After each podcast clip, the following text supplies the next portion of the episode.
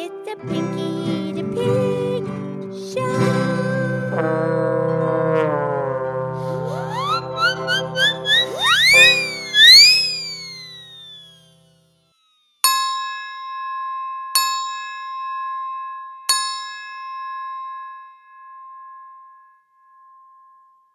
Okay, it's me, it's Pinky the Pig, and it's time for our podcast show. And thank you for listening to Fabulous Five Minute Friday. And I'm here with my friend, my excellent friend, Mildred and Moo Cow. How's Pinky on Friday? Fabulous Friday. Fabulous. You too? Fabulous. What's going on? Well, you know, it's going to be Penelope's birthday on Monday. I know, I'll be at the party.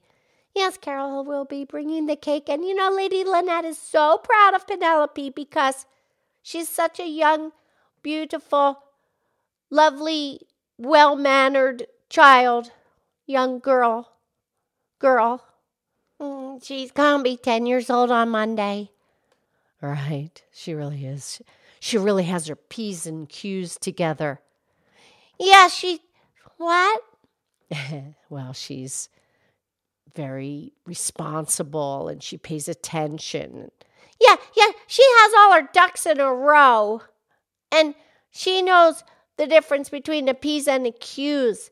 You know, you have to learn that when you're writing because they're a little bit tricky. The the line is on one side on a P and the line's on the other side on a Q, but if you put it in the mirror, they're backwards. A P looks like a Q and a Q looks like a P. Uh, yeah. Yeah, you, you have to have your P's and Q's together. And that's why if you just say it right the first time, then you don't have to figure out if it's a P or a Q. What, what do you mean? I mean, you just tell the truth. You tell the truth all the time. Even if it's not all that great, you still tell the truth. Now, you know where the P is, you know where the Q is. You don't have to backtrack and backpedal and if you tell a lie now you got to make up and you got to remember what you did and ba ba ba ba ba you got to remember what you said to this guy what you said to that guy but it you, just if you tell a lie mildred you're just going to open up that can of worms all right and if you open up a can of worms it's not that easy to get them all back in the can no, so you just tell the truth from up front and you do your P's and Q's properly. okay, that's one way to see the P's and the Q's.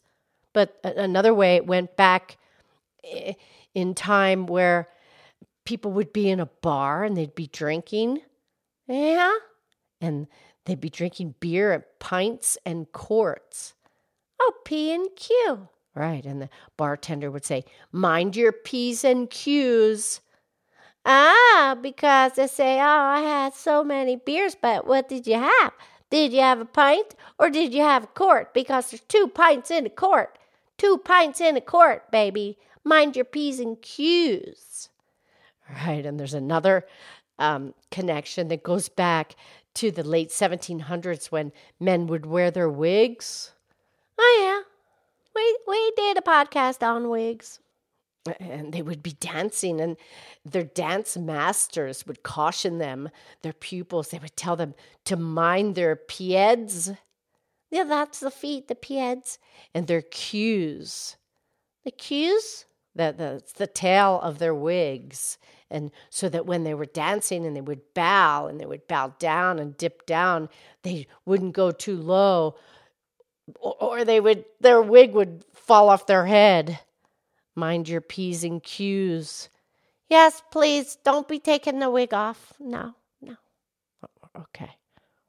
Yeah, well, Mildred, I try always to mind my P's and Q's and to be on my best behavior and have good manners and morals and be thoughtful and mind my P's and Q's and also don't mind my own business. Just pay attention to what I have going on and not get all intertwined in what someone else is doing and making judgment and everything. I just mind my own P's and Q's and be good. Excellent. You do that all the time? Not all the time, but I'm getting better. Okay, very good. Okay, Mildred. Wait, you have a fabulous weekend. Okay. Okay. Yeah, and we'll we'll talk on Monday when we'll um, um, Penelope's birthday party. She's picking up her chiffon dress today for the party. Right. Mm, Okay, well, have a great weekend. We'll talk on Monday. Yes. I love you. I love you.